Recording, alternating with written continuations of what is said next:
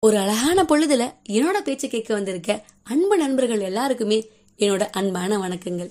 போன வார பாட்காஸ்ட்ல வந்து சின்ன சின்ன மாற்றங்களும் நம்ம வாழ்க்கையில ஒரு பெரிய வித்தியாசத்தை உருவாக்கும் அப்படின்னு சொல்லியிருந்தேன். இந்த வாரம் நான் பண்ற சின்ன சின்ன விஷயங்களையும் எப்படி சந்தோஷமா செய்யறேன் அப்படின்றத உங்ககிட்ட ஷேர் பண்ண போறேன்.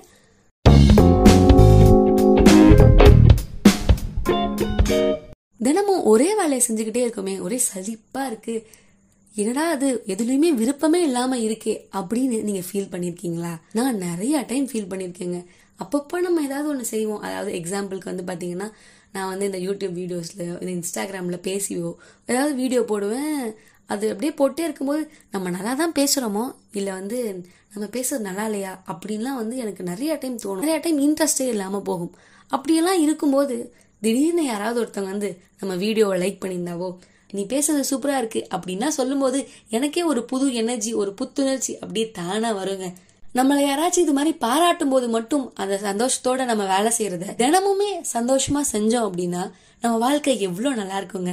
அதை தான் நான் உங்ககிட்ட இன்னைக்கு சொல்லணும்னு நான் நினைக்கிறேன். எப்படி ஒருத்தனால எல்லா நேரமும் சந்தோஷமா உங்க வேலையை செஞ்சுட்டு இருக்க முடியும் அப்படின்ற டவுட் உங்களுக்கும் இருக்கலாம். எனக்குமே இருந்துச்சு. ஏன்னா நானும் நிறைய டைம் அப்செட் ஆகி உட்காந்துருவேன் அந்த மாதிரி இருக்கும்போது ஒரு நாள் ஒரு புக் படிச்சேன். அதுல ஒரு கதை இருந்துச்சு. என்ன கதை அப்படின்னு பாத்தீங்கன்னா ஒரு நாள் வந்து ஒருத்தர் வந்து ரோட்ல வந்து நடந்து போயிட்டு இருக்காரு அங்க வந்து ஒரு வீடு கட்டிட்டு இருக்காங்க அதாவது கட்டட வேலை நடந்துட்டு இருக்கு அவர் அந்த வழியா போகும்போது அங்க வேலை செய்யறவங்கள்ட்ட போய் பேசுறாரு. என்ன பேசுறாரு அப்படின்னா ஃபர்ஸ்ட் ஒருத்தர்கிட்ட போய் கேட்கிறாரு நீங்க என்ன பண்ணிட்டு இருக்கீங்க அப்படின்னு சொல்லி கேட்கிறாரு அதுக்கு அவர் சொல்றாரு பார்த்தா தெரியலையா அவனுக்கு. நான் வந்து குடியிருக்க வீடு கட்டிட்டு இருக்கேன் அப்படின்னு சொல்லி ஒரு கோவமா அவங்க கிட்ட சொல்றாரு. அவரும் சரின்னு சொல்லிட்டு அடுத்து ரெண்டாவதா ஒரு ஆள்கிட்ட போயிட்டு நீங்க என்ன பண்ணிட்டு இருக்கீங்கன்னு அதே கேள்வி கேட்கிறாரு அதுக்கு ரெண்டாவதா இருக்கிற என்ன பதில் சொல்றாரு அப்படின்னா உங்களுக்கு தெரியலையாங்க நான் வந்து செங்கல்லாம் அடுக்கி வச்சிட்டு இருக்கேன் அப்படின்னு சொல்லி சொல்றாரு. மறுபடியும் அவர் வந்து அடுத்து மூணாவதா ஒரு ஆள் கிட்ட போறாரு. அவர்கிட்ட போய் கேட்கிறாரு நீங்க என்ன பண்ணிட்டு இருக்கீங்க அப்படின்னு. அதுக்கு அவர் என்ன சொல்றாருன்னா நான் ஒரு அழகான குடும்பம் தங்குறதுக்கான ஒரு நினைவு சின்னத்தை வந்து கட்டிட்டு இருக்கேன் அப்படின்னு சொல்லிட்டு சந்தோஷமா சொல்றாருங்க. இதுல மூணாவதா ஒருத்தர் சொன்னார் பாத்தீங்களா? நான் ஒரு சந்தோஷமா ஒரு நினைவு சின்னம் கட்டிட்டு இருக்கேன்னு.